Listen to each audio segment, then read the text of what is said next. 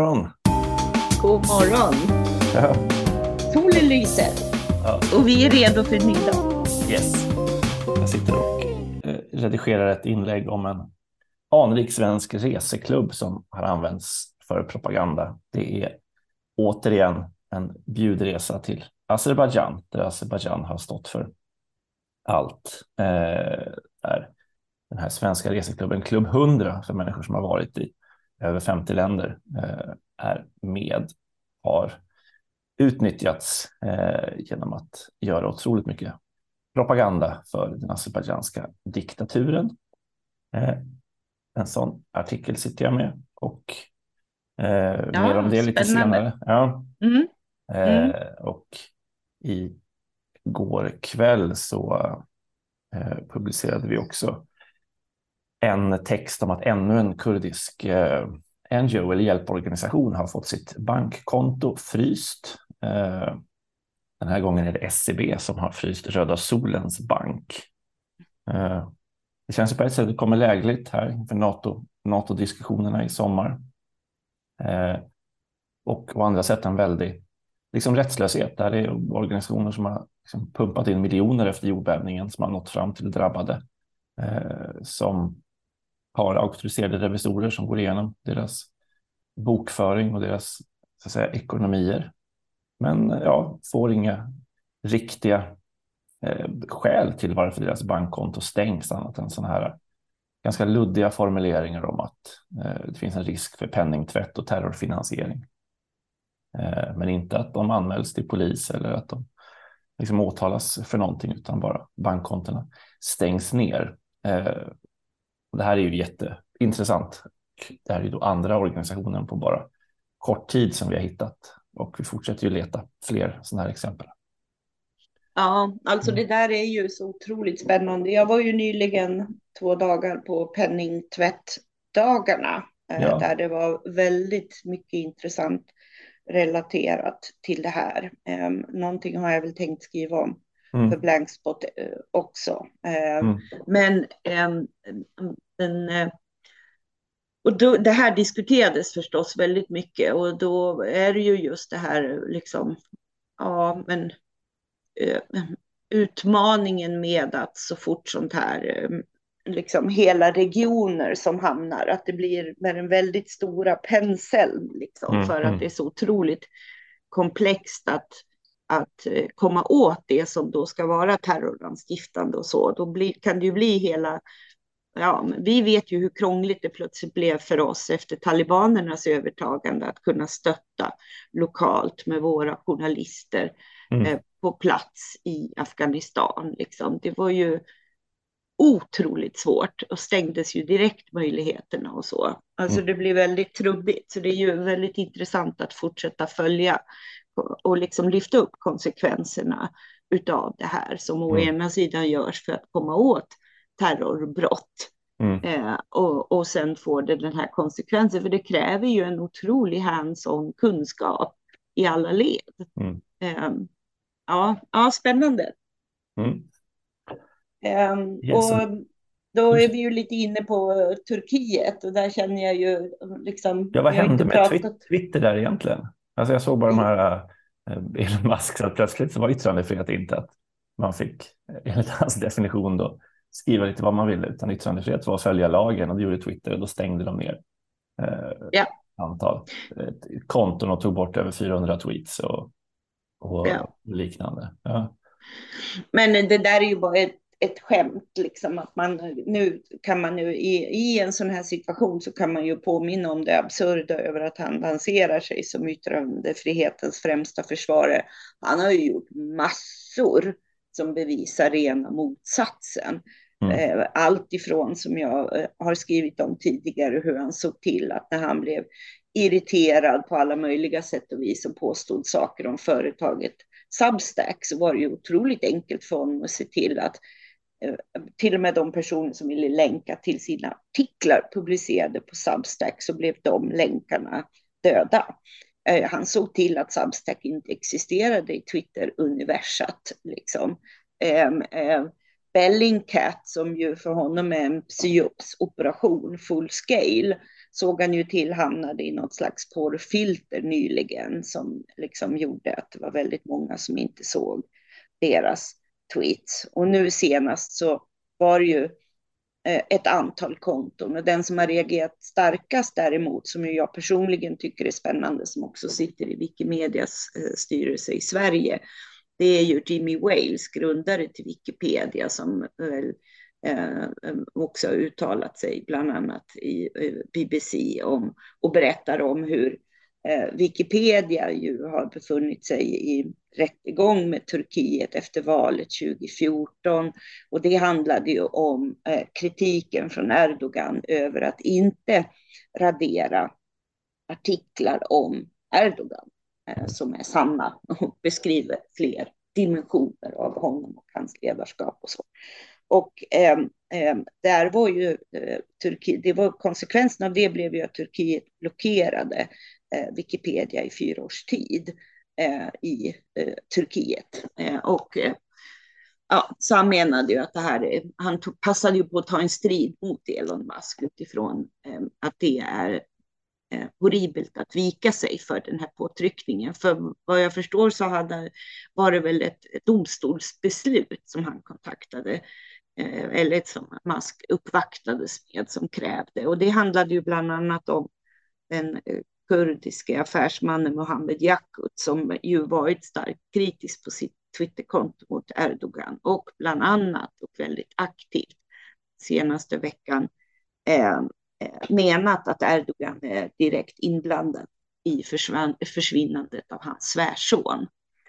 Eh, eh och eh, Musk försvarar sig ju och säger att om jag inte hade liksom lytt den här, eh, det här domstolsbeslutet från Turkiet så hade eh, den turkiska befolkningen eh, inte fått tillgång till Twitter överhuvudtaget. Så det man har gjort är att de här tweetsen är begränsade i Turkiet.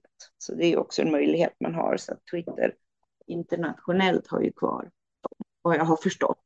Men det här visar ju bara precis det här och det ska man väl ändå i, i rättvisas namn säga att Elon Musk har ju ändå eh, hela tiden eh, Ehm, adresserat utmaningen med. Det är ju bara media och vi gemene man som vill diskutera det här som någon slags upp, ultimat yttrandefrihet. Elon man ska ju ändå, om man har skrapat lite på det där, antytt anpassningen till lokal lagstiftning som fundamentalt viktigt också.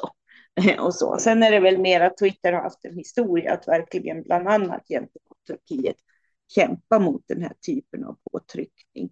Men eh, man har ju eh, i Indien har ju hänt samma sak och så. Så att eh, det, det, är ju en chimär allt det här.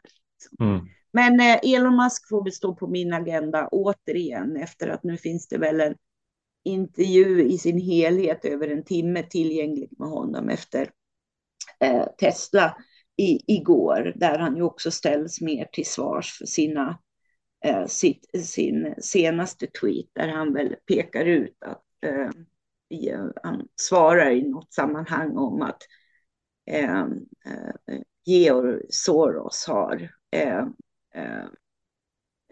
ja, men att hans målsättning är ju att utrota mänskligheten. Ja, jag såg det. Ja, ja, alltså det är ju... Det, det börjar grova, ju... Grova, det är ju grov antisemitism. Så otroligt och eh, klassisk, jag menar det är ju... Eh, alltså Georg Soros är ju den konspirationsteorin om den amerikansk-ungerske affärsman. Eh, det är ju liksom extremhögerns signalord på något sätt. Det är ju verkligen, mm. han är ju i fokus för eh, de här eh, konspirationsteorierna om att han är liksom i centrum för den här påhittade judiska världskonspiration. på något sätt. Liksom. Så att han, det är ju, alla pratar ju om det, hur han mer och mer för varje dag radikaliseras och känner en tvångsmässig lust att gå in och ifrågasätta eh, personer inblandade i olika dåd på något sätt. Gradering i hur, hur högerextrema är de egentligen. Han ger sig in i en massa sådana diskussioner. Och nu den här tweeten är ju ytterligare tecken på hans eh, radikalisering. Mm. Eh, så har han ju nu nyligen utsett en ny vd eh, som är en kvinna som heter Linda Jaccarino. Eh, hon är ju då ny vd för X-Corp. Han börjar ju kalla Twitterföretaget för det, för hon ska ju vara med och utveckla den här, ja men, the one app that rules it all, mm, mm. på något sätt liksom. Eh, och intressant med henne är ju dels hennes otroligt starka annonsfokus. Det är ju hennes bakgrund, senaste bakgrund, att hon har jobbat på NBC Universal med partnerskap och annonsering. Och vad jag förstod i den här eh, timslånga intervjun med honom som jag tänkte lyssna på efter Tesla igår så har han väl också där under frågestunden fått frågor om annonsering för Tesla och för första gången någonsin öppnat för att annonsera. Så han verkar väl lyssna mycket på henne eh, just nu. Men hon är ju också eh, tydligt eh, eh republikan. Hon har ju bland annat suttit i Trumps råd för eh, vad var det, ett medlems, något sånt råd för idrott och hälsa, kost. Så. Mm. Så det vet man ju också. Eh, men det är ju en sorglig eh, utveckling på, av både Twitter och eh, han, att följa den här eh, radikaliseringen och aningslösheten över att driva de här frågorna via en plattform som idag, det är ju, även om vi kan gå in och konstatera att han har ganska mycket, inte falska konton, som, så är han ju den som har störst antal följare eh, eh, på Twitter. Det är ju liksom den här mediemakten via den här plattformen också, där han har det här tvångsmässiga, nästan Tourettes-liknande behov av att eh, tilta saker åt eh, ganska ytterhögerkants perspektiv hela tiden. Mm. Det, annonsörerna kommer nog inte vara så attraherade, eller hon, Linda Jaccarino kommer ha ett väldigt tufft jobb. Liksom. Mm. Ja, intressant med plattformen i gungning.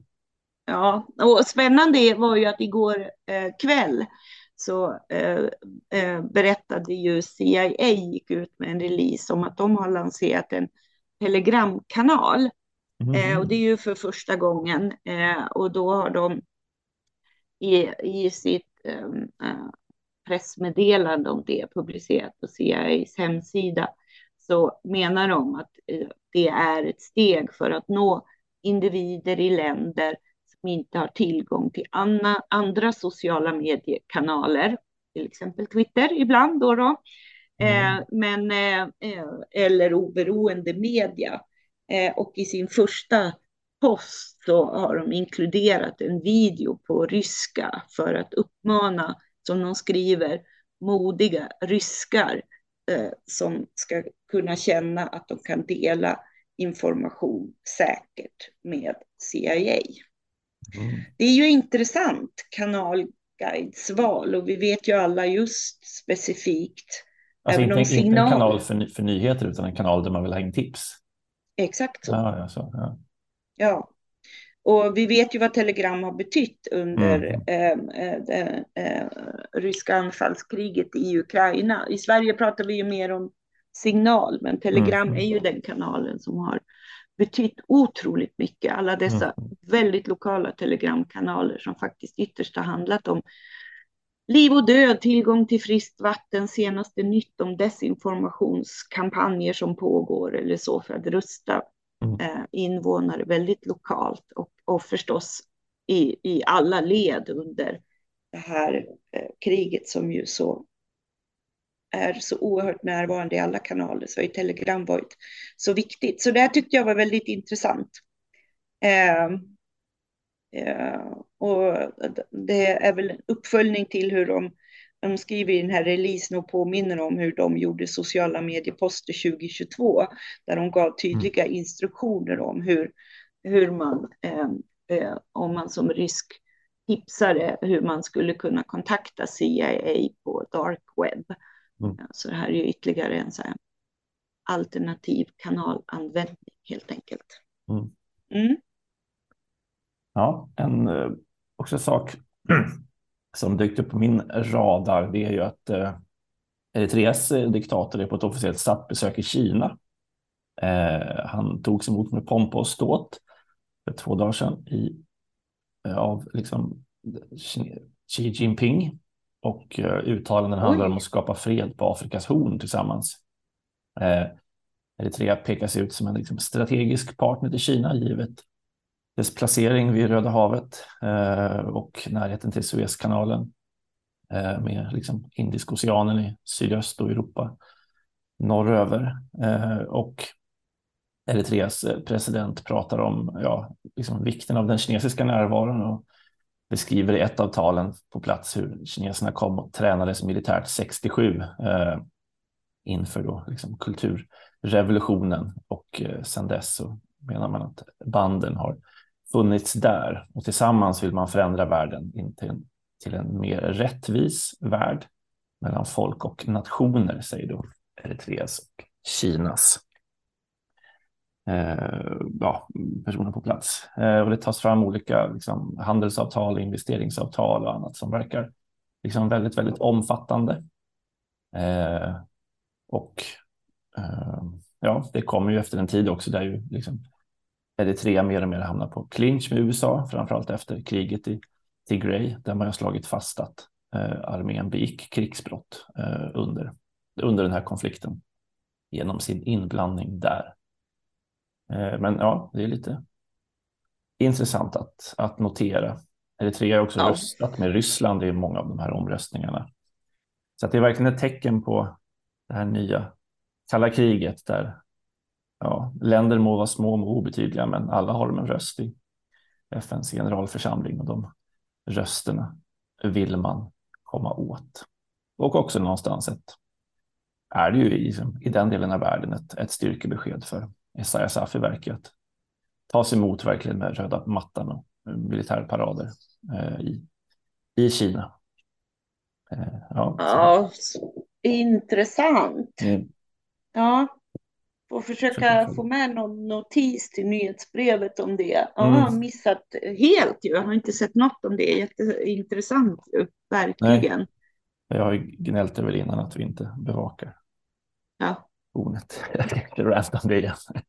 Ja, det, det, kan man alltid ha. Men det där är ju jätteintressant också. Och det är ju mycket i det här perspektivet över. Ska, Eh, ja, men också hur det, hur det går med kriget i mm. eh, Ukraina. Att det, det, här är ju den andra spelplanen i mm. ett scenario där eh, Ukraina förlorar. Liksom. Mm. mm. Vad, vad händer i, mm. i den här Kina, Ryssland, eh, den typ av länder som Eritrea och så mm. vidare. Ja.